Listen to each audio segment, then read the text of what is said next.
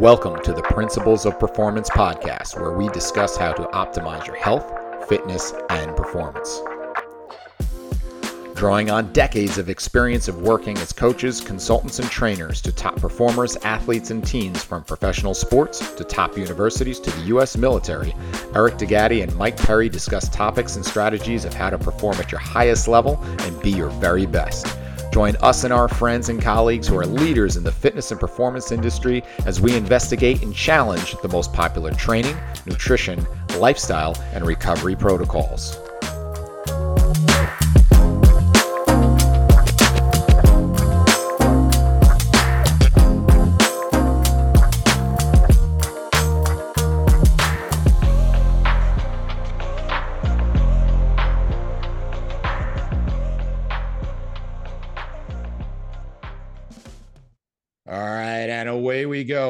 Are at episode number 34 of the Principles of Performance podcast. I'm your host, Eric D'Agati, and today I'm flying solo. Uh, my co host and good friend Mike Perry couldn't be with us uh, today because of a scheduling conflict. And part of that scheduling conflict was we've been chasing this next guest down for, for months trying to get him on. And when you when you hear the episode, you're going to hear why.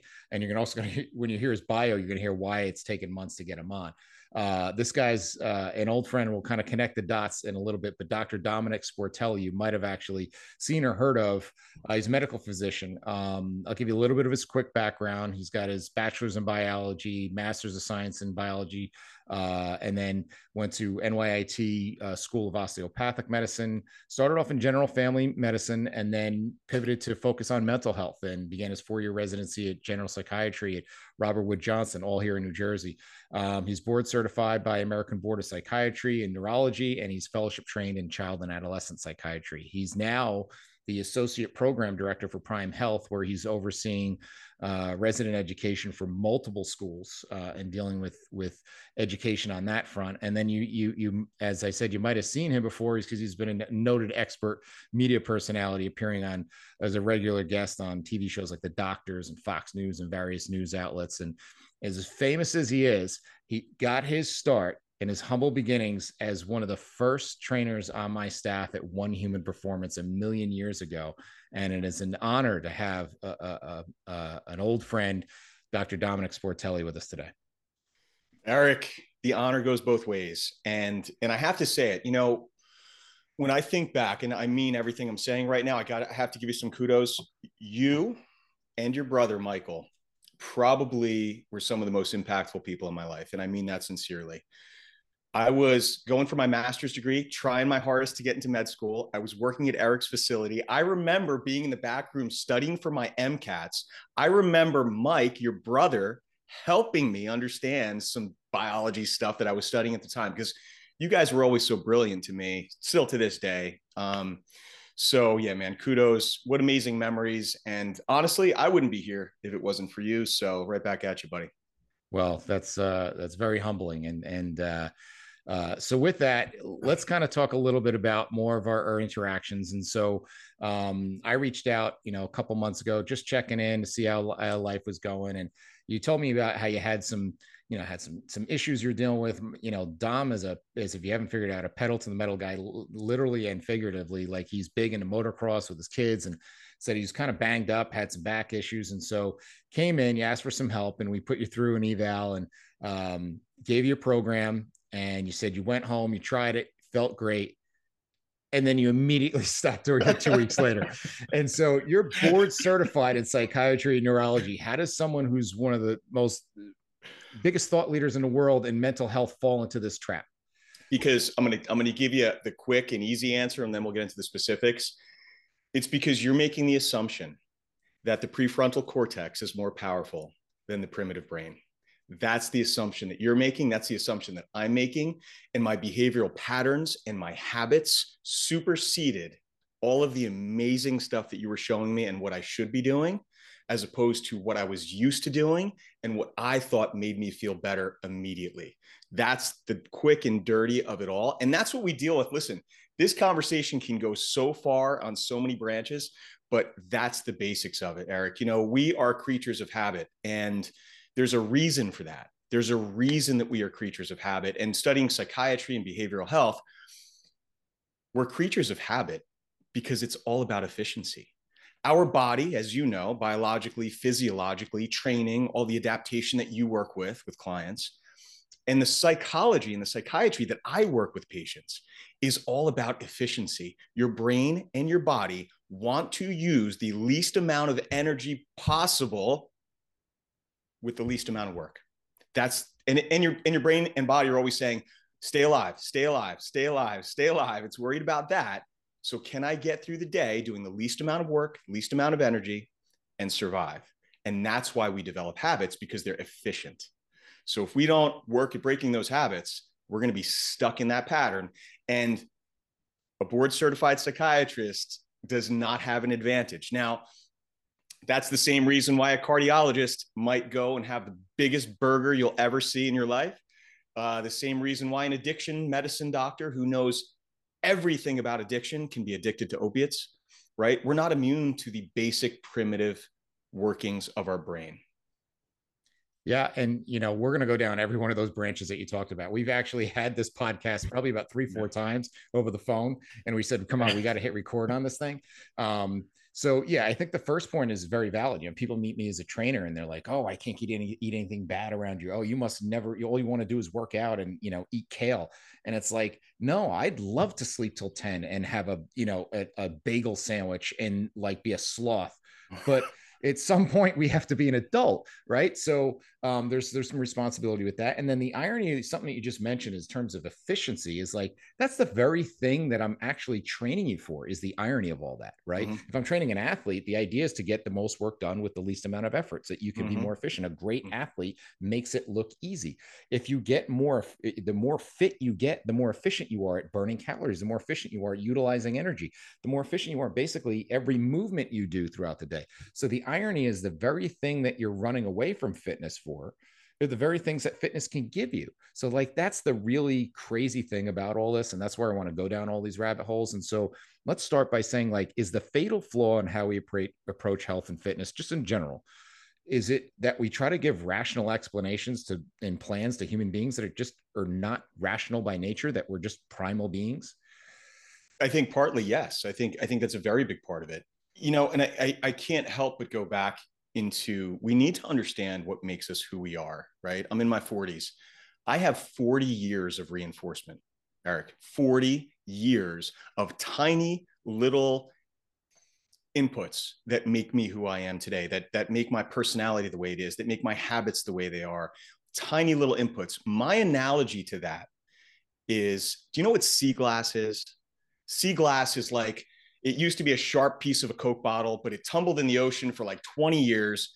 And now it's this beautiful, smooth little piece of glass, right? You know what I'm saying? Over erosion from tiny little inputs over years. Well, that's how humans are. We have so many little tiny inputs that shape us into who we are right now. Now, you're getting someone who's showing up at your door and saying, listen, I have a problem. I need to change. What do I do? There's some sea glass being presented to you. Now, your job is to reshape that sea glass that has 30, 20, 30, 40 years of shaping. Well, listen, you can either get out a sledgehammer and try and reshape that sea glass, which you might break it, or you can just start reshaping it slowly with tiny little inputs the same way. So I think to partly answer your question is we might expect too much too soon from people. Um, we don't set them up for small attainable goals and we'll talk about all the different theories goal theory and reinforcement theory and the old behavioral psychology theories of skinner bf skinner but we need very small attainable goals. And when i mean attainable goals i mean something even subconscious that that person experiences as a reinforcement to keep going right? So um, we might be biting more off than we can chew. Now look i do think education is an enormous part of it because that gives the person insight, right? It gives the person insight. Um, but there are a lot of correlations here, Eric, and and and I want to I want to use some analogies. One of the things that I do at the hospital is detox people off of substances, okay? Specifically opiates. People get addicted to opiates. Now this is kind of a good analogy. It might sound far-fetched, but I think it's a good analogy because they know it's bad for them they know it could kill them. They know that the next dose that they get in the street is going to kill them potentially with all the fentanyl out there. People are overdosing like crazy, but they still do it. Now, if I give them a speech about how bad it is for you and you can't do this, and I'm going to give you the neurophysiology of why opiates are bad and why it affects your brain and why it stops your breathing, do you think, do you really think that that is going to be the impetus to make them stop? It's not. It's not. The goal with addiction therapy and treatment is what we call motivational interviewing.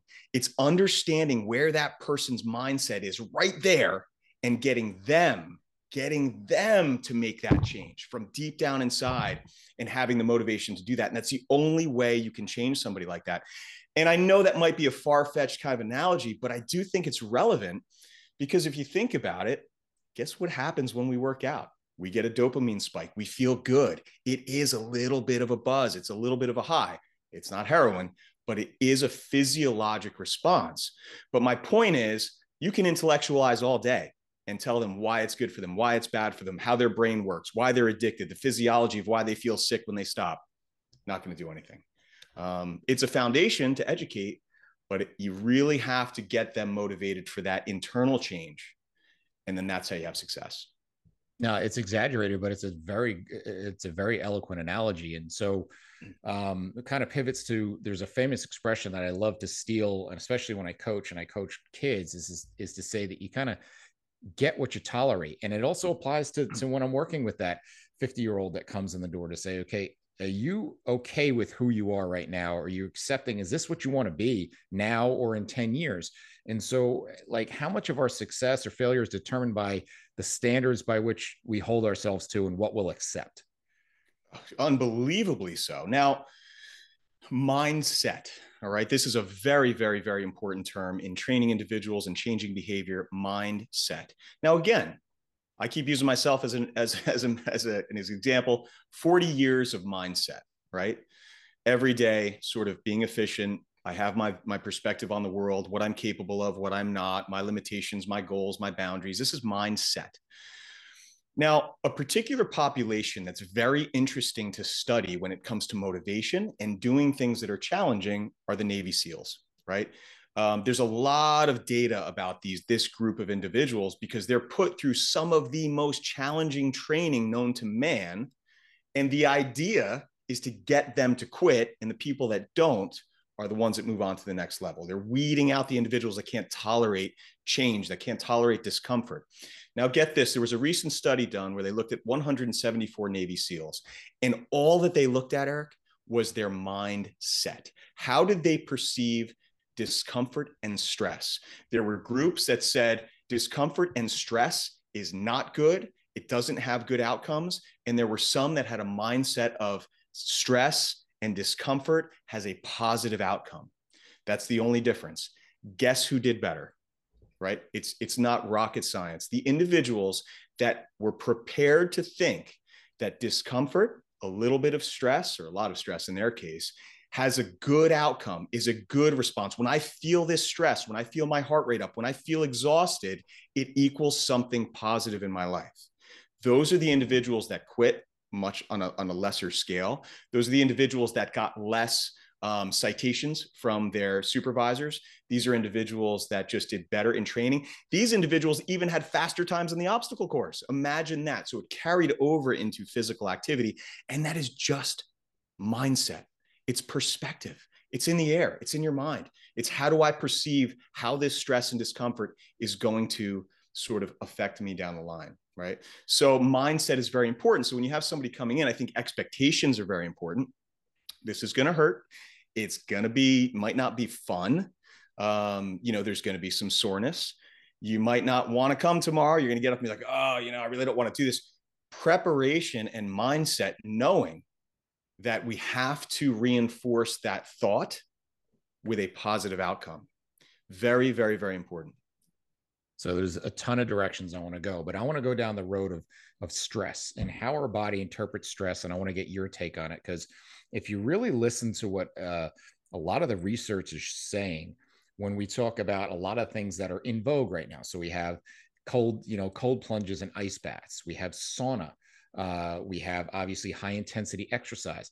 When it uh, even things like fasting, it's mm. all a lot of it is interpreted in your cells very much the same way, and it's just this intermittent stress that on the surface you look at it and you know you know I've, I've heard people talk about exercise even and you look at all the things it does in terms of raising your blood pressure raising your heart rate increasing cortisol all these things you would think are horrible things in in in medicine but actually has this magical response where we come back stronger from it and you're more resilient from it and so is the biggest differentiating factor in these things that are that we bring on this use stress, this this positive stress and how it has an effect positively on our body versus what we most of the times we, we has this connotation of stress being distress because I'm mm-hmm. stressed from mm-hmm. work or from my mm-hmm. family or money or or any of these other things that I have. Is it that we have control over that stress and we choose that stress? Is that the biggest factor why it has such a positive impact? Yeah, I think I think the distinction here has to be the differentiation between chronic stress and acute stress responses. Now, you know, we can dive deep into the weeds of physiology. Now, when your body experiences the word stress, stress, what does stress even mean? It means that there's work that has to be done that's putting your body under some sort of load that needs to change, right? Whether it's emotional stress, physical stress, whether it's running or working or working late hours, your body is being put under a load, your body and mind. How does your body respond to that? Now, remember, your body does not know it's 2023 your body thinks your primitive brain and your body is a caveman. It's a caveman, survival, efficiency, survival, efficiency, survival, efficiency. That's all it's doing every day, every second. So when you're stressed, your body's going, I need to make more sugar, increase cortisol, liver pumps out sugar, cortisol goes up. I need to reduce my immune response. I need to do all of these things. Physio- I need to shift my blood flow. All of these things happen. When that is chronic, chronic, chronic, chronic, without the ability to heal from that inflammatory cascade, that's when you have illness and pain and injury and emotional breakdown as well, right? Emotional pain has the same response. High anxiety has the similar response to running a marathon. So your body has this cascade of physiological events that take place. The difference is the very, very important difference is that if you present your body with these stressors in a periodized fashion, in a controlled, structured, periodized fashion, and your body has time to go, okay, I got over that. This is how I got over that. I healed, I repaired. Now I rest, I go back to baseline. And guess what? I'm prepared for the next time. And the next time, I'm going to be even more efficient at it. Remember the efficiency cascade. So, what we're trying to do with health and wellness and fitness and and as you said this trend now with cold shower cold baths and you know ice immersion and um, heat shock proteins and all this stuff of stressing your body it's very acute it's very short it's allowing your body to have a quick adaptive process but you're always coming back to baseline but that baseline is going to be a reset thermostat it's going to be a reset threshold right so that's the important thing. But I'm telling you more than anything, chronic stress, chronic inflammation, chronic high cortisol, chronic high sugar levels, all of these things, very, very detrimental to us neurophysiologically and physiologically. Um, it's about building resilience. It's really about building resilience. It's showing your body these little challenges over time to reset that baseline to be more resilient.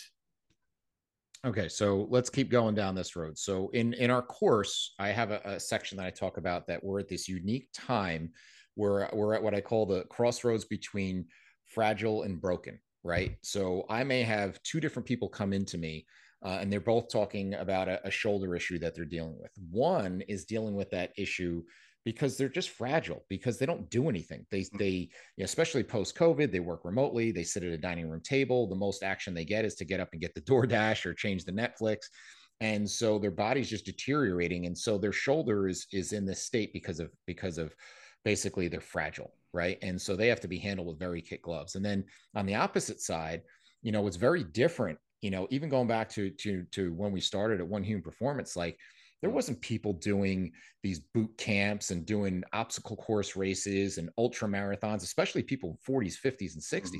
so like now you have this entire uh, population that's really drawn towards extreme activities. And, you know, that same person breaks down that comes in with a shoulder issue, but they're broken because of almost that that too much stress and finding that balance between the two. And if I just give them all the same shoulder program, I'm going to fail miserably. So yeah. I want to talk more about like what is it about that second population? I know that there's there's a you know and there's a great book, What Does Not Kill Us, um, and it talks about the, our kind of primal need for challenge, mm-hmm. and and it's part of our it's part of our biology, but unfortunately only a part of that population is being drawn to that and then there's still that population that's that's hiding under the covers on the couch and watching netflix so like what's the main difference that drives person to, towards one end of that spectrum or the other yeah i think so a lot of that's obviously personality structure right um, i think personally that you know this big sort of you know, without naming specific things like these very high intensity workout programs where you're swinging all over the place and um, obstacle courses where they're like, hey, run to the top of a mountain and get, get electrocuted. That sounds like fun. You know, all of these things, these are absolutely challenges. And, and what that does is it takes a society or an individual who it's an existential thing, Eric. And I'm bringing some philosophy and some psych into this, but it's an existential thing. It's, it's, I want to feel alive I want to feel that I can accomplish something. I sit in a cubicle all day. I want to be a hero. And what that's doing is, is that's going back to our roots. Exactly what you said. It's our primitive desire for challenge and to overcome challenge, right? I want to be a hero. I want to be the superhero in the movies. I want to save the day. I want, I want to run to the top of a mountain despite all the pain and discomfort. The, the problem, unfortunately, is that if you've been sitting on a couch, um, not very good for you, right? Now, that's the particular population. It's an existential issue that I think some very wise businessmen tapped into. Um, and they also are probably lining, probably making orthopedic surgeons very rich as well. And maybe they're helping you out because they need to be fixed after they do something like that. Um, but uh, but they're tapping into that existential crisis of the mundane lifestyle where you know men and women need challenge and and want to overcome challenge to feel accomplished and feel like they did something important and something fun and something challenging. It makes you feel alive. And that's the basis of that. Now on the other hand we're going to run into and and i got to be careful not to overgeneralize because one thing I've learned over the course of all these years of being in behavioral health is that every single person is completely unique. Um, we do kind of have themes. We have a lot of themes about what makes us who we are, um, but everybody's incredibly unique. And I and I think that the individuals that are reluctant to move, are reluctant to exercise, are reluctant to get outside, I do think it has probably a lot to do with comfort. And and and I'm gonna go. We're gonna keep beating this dead horse of of efficiency and doing the least amount that you can and getting away with as much as you can because your body's in survival mode. It's hard to get up and walk around the block and get out of breath if you're comfortable on the couch, right? I mean, that's the basics of it. You don't need a PhD or, or an MD to, to figure that one out. I think it has to do with fear. I think it has to do with fear of failure. I think it has to do a lot to do with anxiety. And anxiety is stemmed in the fear of the unknown. Eric, I don't, and the fear of losing control. I, am promising you right now, no matter what anxiety presentation you present me with, I will trace it back to a fear of losing control. A fear of losing control, which means you're just you're scared of the unknown. Right. So so these are individuals are just afraid, you know, they're, they're afraid. And, and I don't mean that in a derogatory sense. I mean, we're all afraid in, in certain aspects, but uh, maybe afraid of injury, maybe afraid of being judged, maybe afraid of failure, right? Fill in the blank. But that's that population that's probably hard to move into the movement category and then finally, I mean, just, you know, I mean, what I've learned over and over and over and over, and as you have as well, is that the human body and mind really is a use it or lose it phenomenon. It just is. It just is. And again, that goes back to efficiency and survival. If we're not using something, your body says, okay, I can put this energy somewhere else. I don't need to build muscle tissue. I don't need stable joints. I don't need a resilient mind because I'm not being tackled with challenging things that I have to overcome. I'm not do I don't have to do calculations every day. So your body will go into the efficient zone and be complacent if you don't push it a little bit. Now I want to circle back to the whole fear thing because I have a question about that in a minute, but how much of this could possibly be uh, the the connection between uh, expectation and also cultural factors. Like one of the things when you're talking about having this challenge and having this existential component to it, like certain cultures have something uh, called a misogi, right? Mm-hmm. Where they have one thing, like that's something that they have to do that's way out of their reach that they're going to do where they're going to set a goal for that each year. You know, Jack mm-hmm. LaLanne used to what, you know, mm-hmm. swim with dragging boats each year. And, and, and it's part of a cultural thing in certain cultures. How much is driven by that and the expectations and what what you see in terms of the comfort of what's around you in your society or the or your your circle of people that that you're spending the most time with? I, th- I again i think incredibly powerful unbelievably powerful. I mean you could just look at different cultures. I mean who do you surround yourself with in your life? And those are going to be your expectations and goals right you know, I mean, in child psychiatry and child psychology, we look at peer groups. We look at peer groups and who you surround yourself with. I mean, look, it's it's no, it's no, you know, uh, ridiculous phenomenon that if you attend a high school where 90% of the people go to top tier colleges, you know, you're probably going to strive to do that. If unfortunately you're in a in you know a socioeconomic circumstance where you don't have those opportunities, it's going to be harder to do that. And that's sociology. We know that who and what you're surrounding yourself with will define your goals and challenges and what you want. We see this every day in sociological structure. We see it every day. So absolutely. Um, that's why that's why group training is a good thing, right? Because you have peers that are doing things with you. That's why teams work so well. It's psychology, it's team psychology. Um, you know, that's why, you know, if listen, and like I said, I could read this stuff verbatim in the books, but it's hard to push me to do certain things. But I'll tell you what, if I sign up for a race or something that I have to do in three months, it gives me the impetus to get there, to train. It gives me some sort of, you know, um, goal. So goal setting is very important as well. But back to your point without getting too tangential, you know, your culture, who you surround yourself with will define the goals and challenges that you assign for yourself, undoubtedly. Okay, so let's go with goals and let's talk about fears. And you talked about fear of failure, but how much of an impact could actually like fear of success be an issue? Meaning, like uh, one of the challenges, and um, you know, Layne Norton talks about this, and he talked about the actor Ethan Suplee, who, if you're not familiar with, he was in Remember the Titans. He was a super heavy set kid who was the, the lineman, and he completely transformed himself um, and lost hundreds of pounds. And he said one of the keys is he said every morning I have to wake up and kill my former self, mm. and to be a built the ability to kind of let go of the fact that oh I'm not an exercise person, mm-hmm. oh well I'm just a fat guy, oh well I'm not you know I'm not an athlete or whatever that that self limiting barrier you have because it's a safety net and you you have almost a fear of success because now you have to redefine yourself and you're going to have to do it every day. Yep. Yeah, I think you know something that you're touching on that I think is worth discussing from a psych psychiatric perspective is the concept of cognitive distortions. Now, we look at anxiety, depression, mood disorders, uh, lack of motivation, something we call anhedonia, where you stop enjoying things, um, self criticisms, low self esteem. There was an individual named Aaron Beck who many years ago came up with the concept of cognitive behavioral work. And so incredibly profound because it's been empirically verified a thousand times over. This works. And, and I'm going to give you the very, very um, small, uh, I'm going to give you the very basics of cognitive behavioral intervention. As human beings, we tell ourselves lies. We have a prosecutor and a defense attorney sitting on our shoulder all the time. And guess who talks more?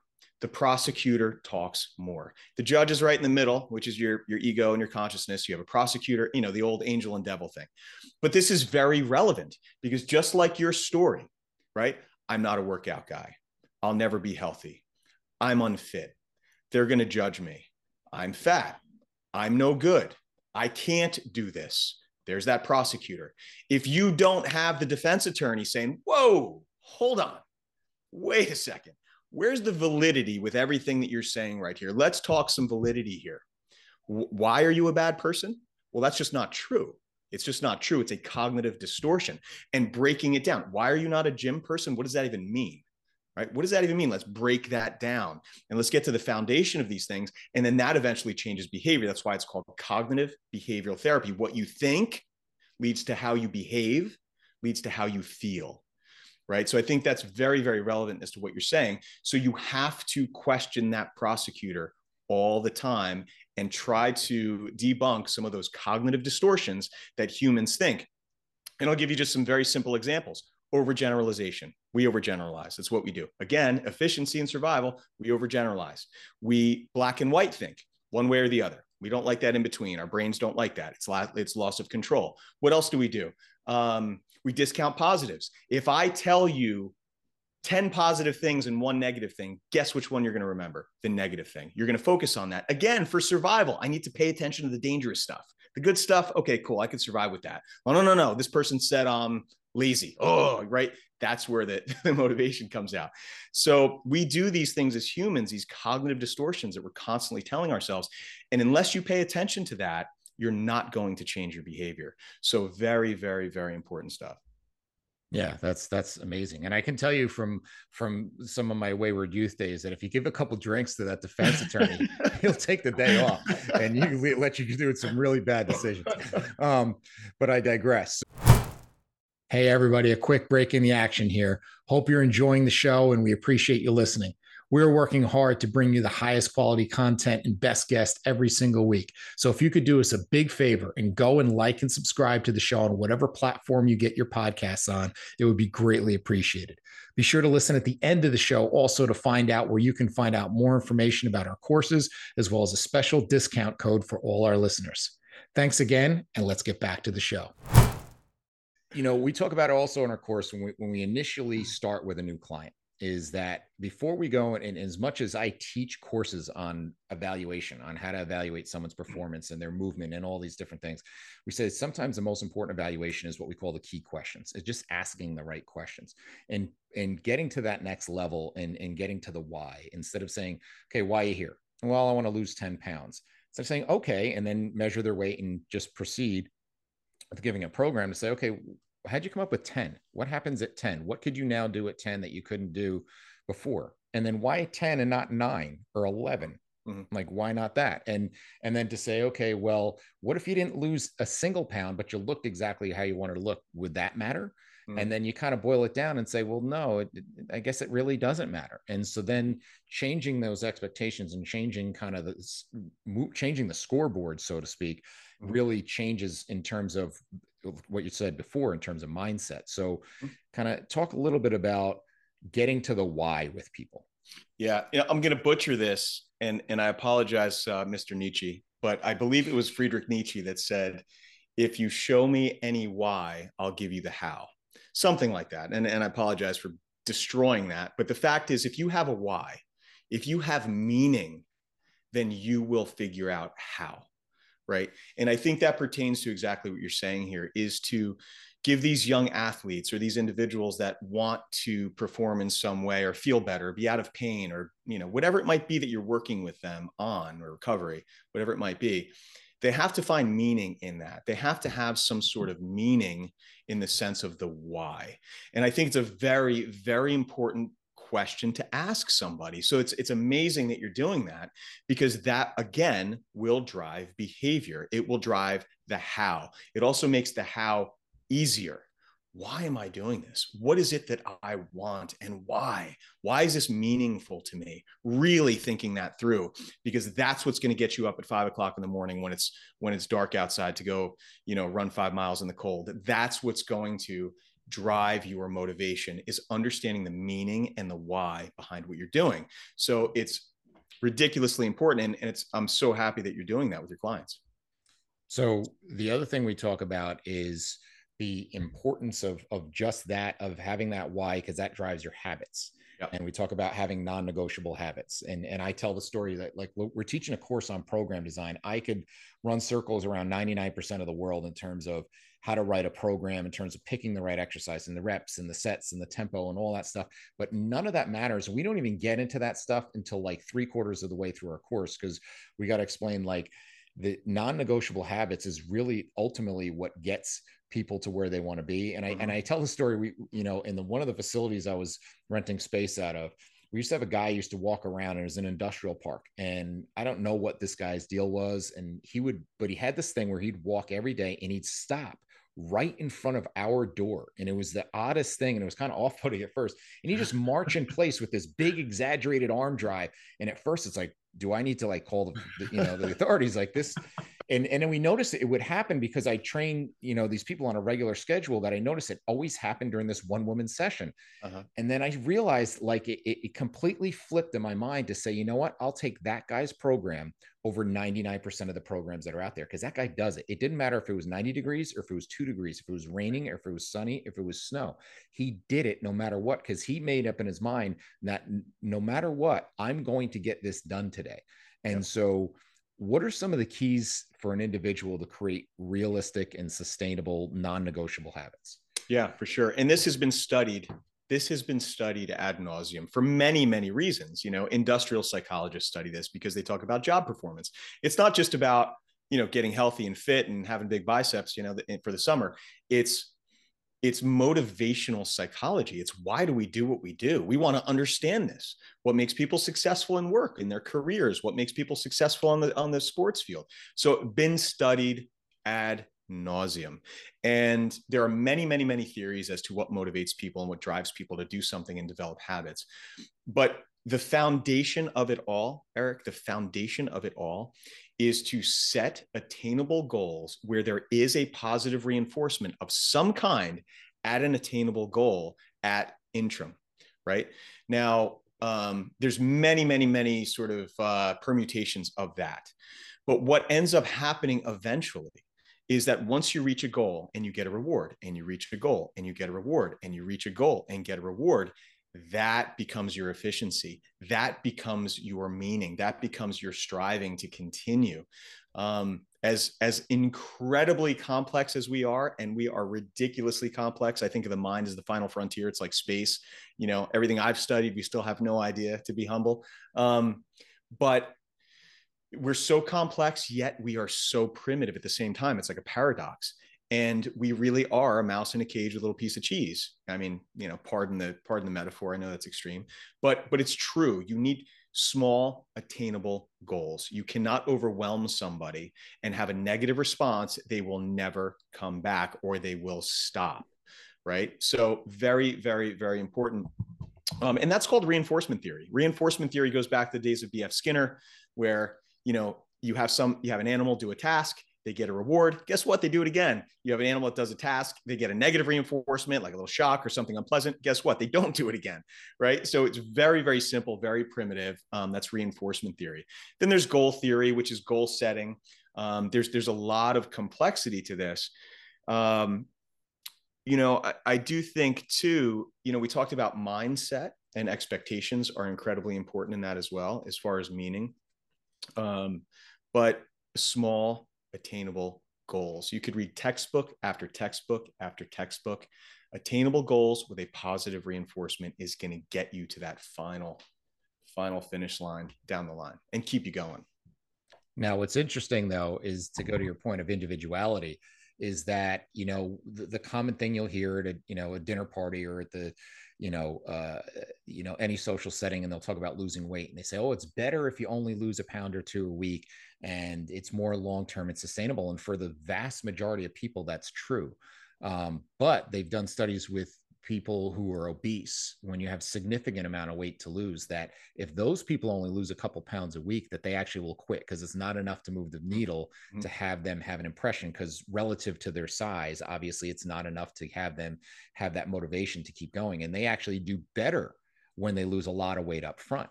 Sure.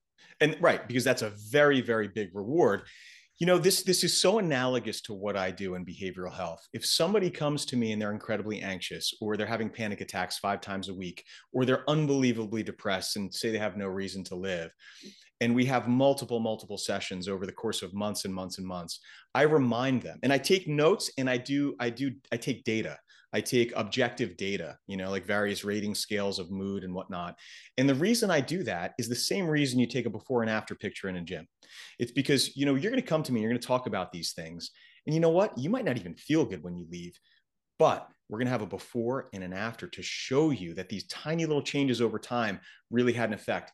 And the point that I'm getting to is there's something called the Hawthorne effect. And I don't know if you're aware of this term. It's a psychological term, it's a motivational psychological term. The Hawthorne effect is that people do better when there's measurable results, measurable quantities of feedback. People also do better when they think they're being observed. Now, this is the workplace, this is working out, this is anything you could think of, really. The Hawthorne effect is very profound. So individuals need that feedback and, and and sort of what you do being being a, a trainer is observing them making sure you're giving feedback making sure that you have data to show them right so the hawthorne effect is very profound as well yeah and i would imagine also because we're really bad judges of ourselves. Um, you know when i take someone and, and do some retesting and they'll say, uh, you know, I'm not doing that good with my weight. And then I'll show like, well, your weight didn't move on the scale, but you actually lost four pounds of body fat and put on two pounds of lean body mass. Or, you know, hey, that that movement that you couldn't do before, you couldn't even go near a deep squat. And now all of a sudden you're rock bottom and, and it's pain free and it feels fine.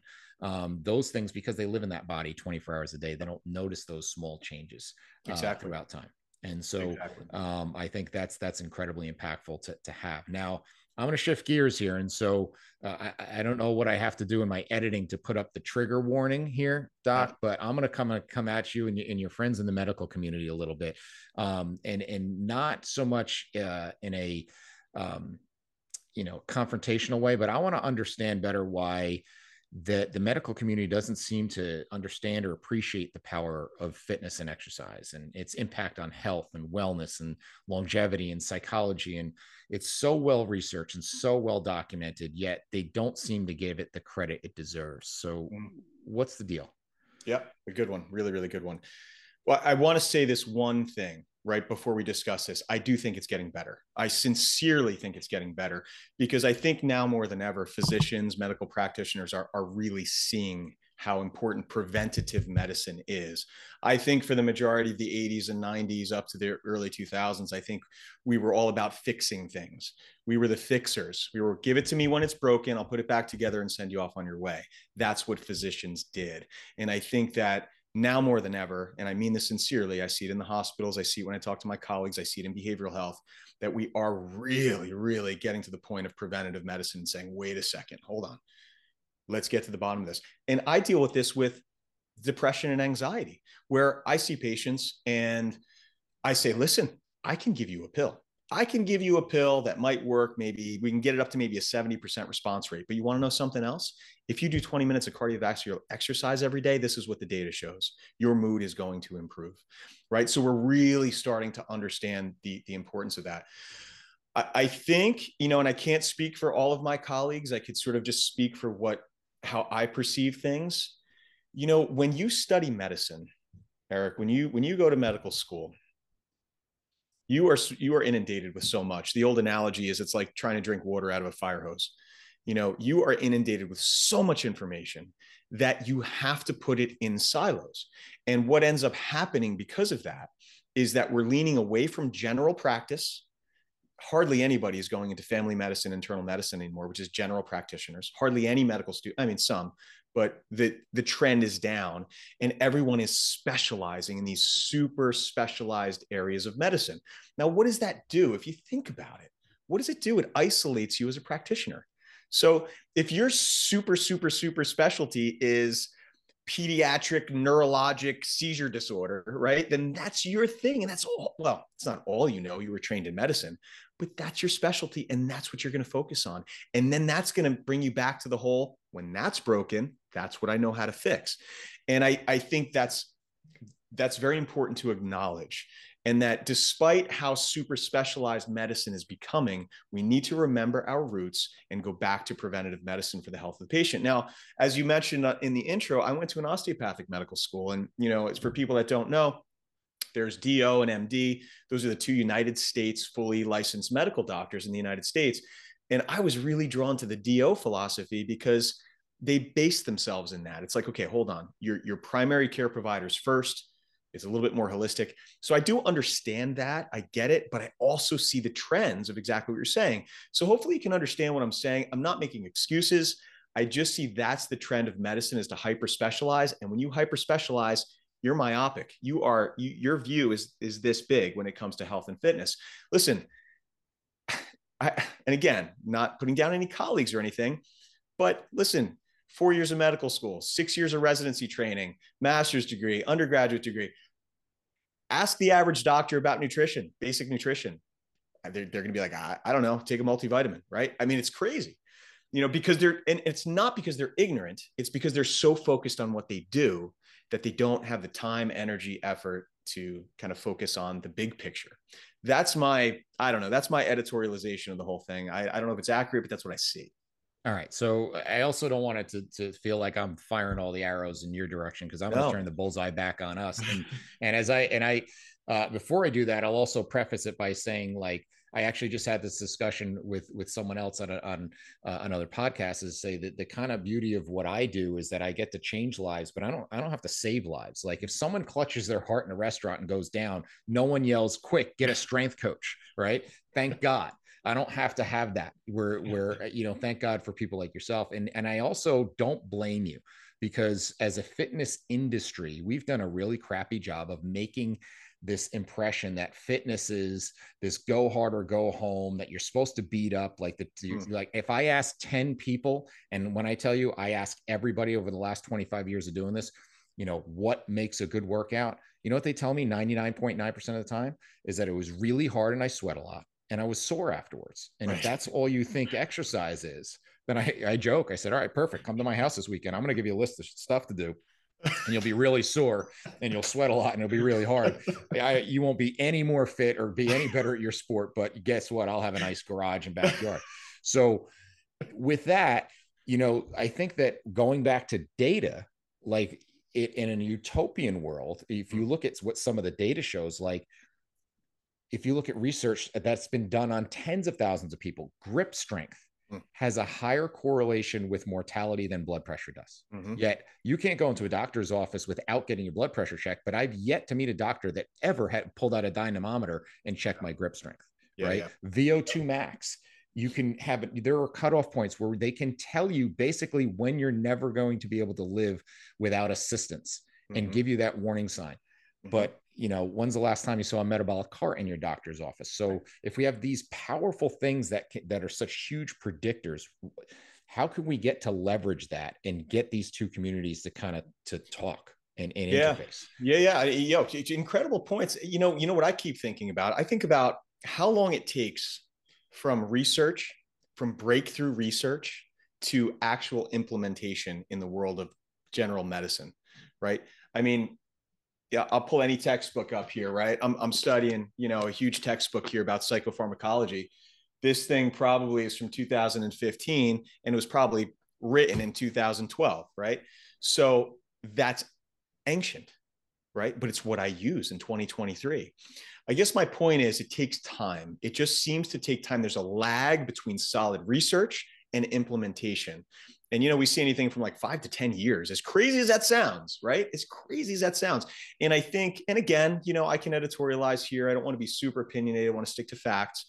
But it's, you know, there's a lot of bureaucracy in medicine. There's a lot of hoops to jump through to get new medicines passed, new, you know, the American Cardiology Association has to adopt, you know, an ideal thing after five years of research and the committee meets 25 times, right? Then they finally say, okay, here's our new standard. It just takes time.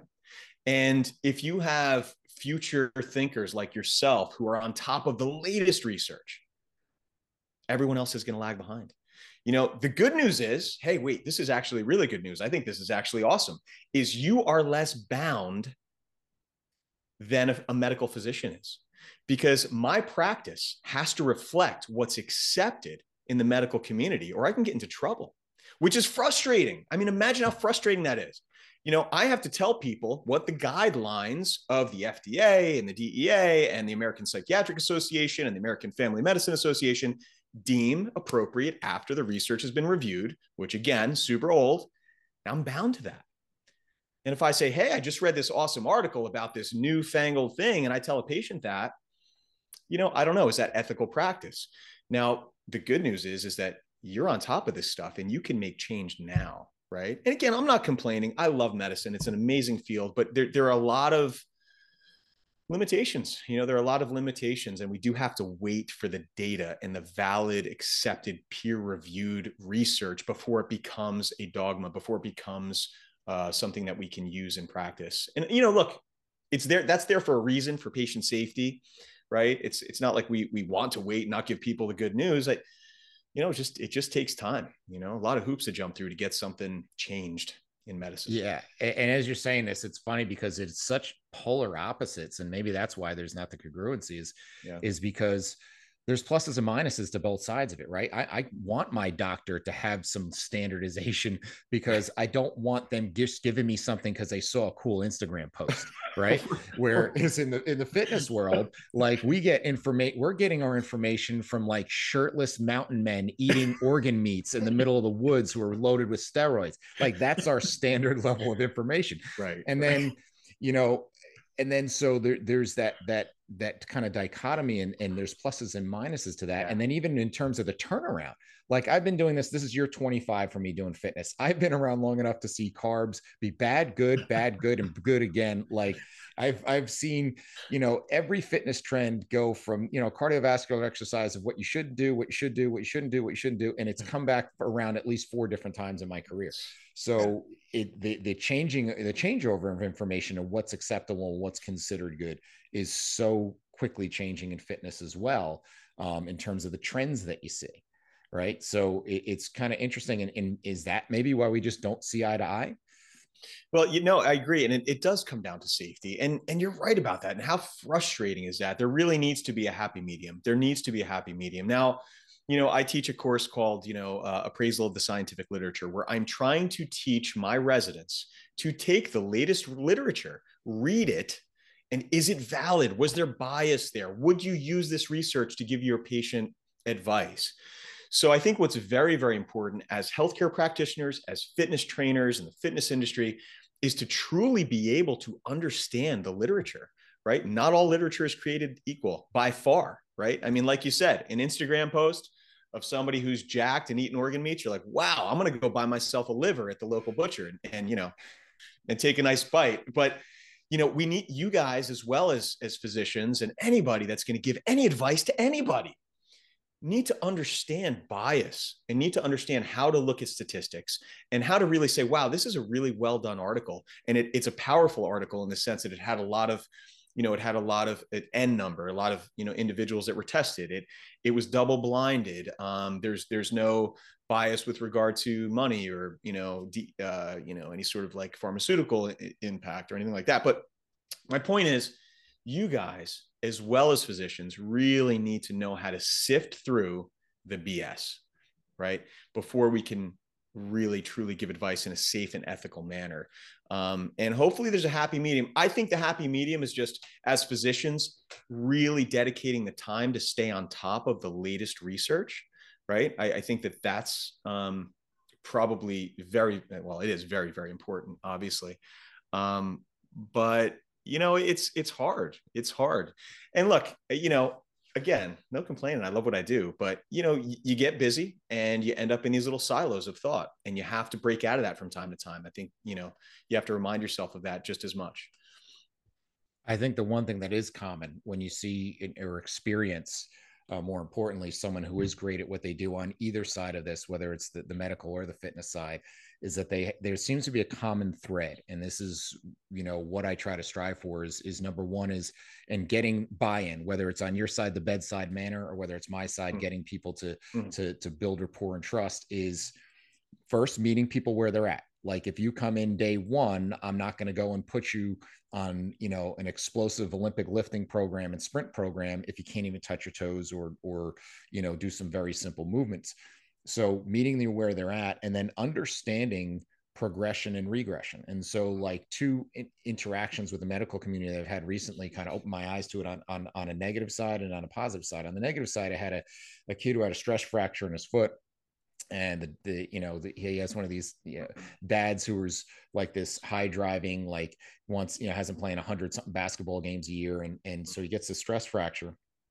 and he says you know he has a tournament this weekend and I, he said do you think he'll be able to this not meaning this weekend coming up but you know about six weeks away? And i said he said do you think he could play in it? And i he uh he said but he's in a boot right now. I said well when does the boot come off? Well the day before the tournament. He said, Do you think he could play? And I said, Well, that depends on a lot of things. I, I said, First of all, the medical doctor knows what's going on that I don't, that I can't see with x-ray eyes, that they know with the healing rate and all the things that have to happen structurally uh, from the inside out that I won't be able to see. Mm-hmm. I said, but also there needs to be a progression. I said, if there's some times we could take that boot off and we can do some body weight loading and then eventually take that into being able to do some deceleration, then eventually maybe some light plyometrics. So by the time we eventually ease that boot off and we get the green light, yes, there's a chance he may be able to play. Right and, you know, I said, ask your doctor about that. And they said, nope, no way. Boot needs to stay on for healing. That thing can never come off until that day. Right. Goes off, goes to the doctor that day, takes the boot off and says, you're good to go. You can go play basketball. So it's like, do we not understand? First of all, that's how he got a stress fracture is playing 100 right. games of basketball a year. Right.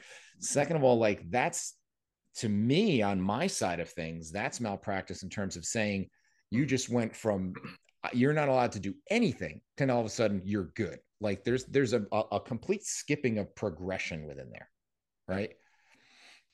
Now i'll tell you on the flip side where, where i had a very positive experience. We just had recently on our on our show an amazing guy steve carnes. Steve carnes to kind of truncate his amazing amazing story had a, uh, a brain injury where he had 10 and a half hours surgery on his brain stem was completely shut down.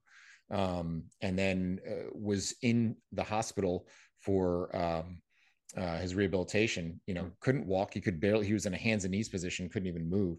And they said, you know, we want to get you up and walking in in these parallel bars. And he's like, that's not how we learn how to move. He said, I know that innately from what I've been trained. He said, if that's what you're going to do, I'm out. And checked hmm. himself out of the hospital in a wheelchair and went home and and basically did his rehab on his own. And now is he's to the point where he's climbing mountains, he's trail running, hmm. absolutely amazing. So he has a group that he started called the Movement Project, where he helps other brain injury patients from around the world. And he asked me to come on a couple of them. And I'm like, look, I don't know what I'm doing with mm. brain injury people. But all I did was look at to say, okay, what is it that they can do safely? What is it that they shouldn't do that's not safe? And then say, okay, meet them where they're at and say, all right, well, if you could do this, try to progress to this. And it was just really good progression. And to see what they were able to do when they've been told by the medical community mm-hmm. that they're mm-hmm. done, that their progress is over, if, you know, not recently, if, if by years, mm-hmm. and to see what they were able to progress to was magical. Like, so how do we get in terms of that understanding of meet people where they're at and learn how to progress them to your point of giving them these small wins? Yeah, I think that's exactly it. I think that's exactly it. I think I think that still, um, I mean, your brother's in the in the physical therapy world, right? And he would probably have some really good insight into this. And and I think, and I would guess that he would probably say something very similar that I said with regard to medicine, is that we're a few years behind when it comes to you know the latest and greatest. So you know these individuals that have a brain injury and they're saying okay get up on the parallel bars. Like whoa hold on a second. Like is that still valid? I mean we've learned so much about progression and movement and neuroadaptation and all these things. We need to take those smaller things smaller smaller bites of this you know apple here. And um and what you brought to that was exactly that. Let's just look at basic movement and basic sort of from the ground up kind of building, right? Um, so, and I think that goes back to motivational psychology with exactly what we said earlier: is these very small steps with positive reinforcement and just moving on very, very quickly. Very, I mean, very, you know, as the people progress. I think it's just it's common sense. Now, that being said, I think it's a testament to how much we don't know and I certainly and I'm throwing out quotes everywhere, and I think this was Socrates or Plato, but you know, the more we learn, the less we know. And, and that was certainly very, very, very apparent to me as going through medical school and all this. And I think it's unbelievably important to have an open mind as a, as a medical practitioner as well, is to say, look, we don't know everything. And Eric, I'm here to tell you absolutely positively that yeah, maybe I went to medical school and I went to an osteopath, osteopathic medical school and you know spend all of these years and hours and hours of learning all this musculoskeletal medicine. You will teach me so much more than I know. And I think that's that humble position is very important for practitioners medical practitioners to realize right so humility knowing that we don't know everything having an open mind to work with you know progressive physical therapists and and, and trainers like yourself um, is, is ridiculously important um, and oh, I was I lost my other point I was I forgot my other point but open mind really open mind and understanding that we we can learn from everybody um, and paying attention to that, really paying attention to that. Yeah, it's funny. I know we're, we're starting to go up against it with time, but I just thought of a story. I had a guy who was referred to me. He was a medical doctor, and this guy was a, a very cool, amazing guy. I think he was, you know, still practicing like in his late 70s, maybe early 80s. And he came to me, he was having some breathing issues. Mm. And it was referred to me by a friend. And I said, Look, uh, he's a medical doctor. I don't, I don't deal with pulmonary stuff. I don't know what to do. He's like, he says, Yes, but you you taught my son a lot about breathing and maybe you can help him. Mm-hmm. So that I, I called him up. I said, Look, I'm gonna be quite honest with you, I have no idea what I'm doing or, or in terms of how I'm going to help you. But if you want to still come in, I'm more than happy to help you on uh, with anything. And so he came in, and I just, you know, he said, "Look, it's not a medical issue. It's not anything. I've been cleared by pulmonologist. It's just I have this struggle with managing my breathing." Mm. And I just taught him some really basic concepts of breathing in terms of the, you know where to breathe through, how to breathe, the, the, of implementing your diaphragm, and yeah. just some very fundamental things that I teach anybody, regardless mm-hmm. of fitness. And it was the, the funniest thing. He turned to me, he's like, How is this? And he, he said, Don't take this the wrong way. He goes, How is it I'm learning? I'm in a doctor. He goes, I'm, I'm been practicing medicine for 50 years. How am I learning this from you, a guy who's a trainer in the back of a baseball school in some warehouse? You know why? I'm going to tell you why. I'm going to tell you why because you took the time to take him through the movements and have him practice them and feel them. Eric, it, listen, I can write uh, analogy, right? Metaphor. I can write a textbook on how to ride a bicycle and be the ultimate expert on how to ride a bicycle step by step. If I've never ridden a bicycle, I mean, my book might be valid. It might be legit. It might be comparatively, empirically verified. But if I never rode a bicycle, man, I don't know what I'm doing. So this doc or whatever, you could be a pulmonologist and study all this stuff and give the greatest advice in the world, but unless you've done it and experienced it, how practical is it for you right so so i think that's what you offered him i think you offered the practicality of it you know the the practice which was incredibly important I think you just described, you know, a large budding part of our my industry is is trainers who have never trained anybody, and now they have their, their online, you know, specialists. Yeah. Yeah. Um, but we could go on we literally could go on all day. Um, but uh, in in in sake of time let's let's kind of wrap things up by talking about what you're working on now what's kind of new and exciting for 2023 and um, you know what's what's kind of on the on the horizon for you? Yeah thanks so much. I, I think um, so so honestly the greatest thing in the world being with you today thanks for taking the time. And um, and again like i said i learn a tremendous amount from you every day and humility is incredibly important um, which is why I have to come back and see you. Um, and we got to talk about my motivation. So, uh, so that's one one thing. So as far as what I'm up to these days, so um, I do I do media, I do TV work. Um, I'm associate program director at the hospitals, but I'm shifting gears to get really involved in academic medicine, which is unbelievably rewarding because I'm teaching these young doctors how to be better doctors and, and learn the practice of medicine, psychiatry, neurology, and it's it's so rewarding that I've kind of been shifting gears that way. But you know, I just I want people to, you know, follow me on Instagram um, and uh, YouTube and all that fun stuff. And um, I'm a firm believer in man makes plans and God laughs. So I'm just kind of going with the flow right now, and it feels pretty good. Um, yeah, that's it, man. It's absolutely awesome. And we'll share all those links and right. let's get some of those young medical students to come play in the sandbox with us on the uh, on the forefront of fitness, and let's try to change a few things out there that we talked about today. Amen. Awesome. Well, I can't thank you enough.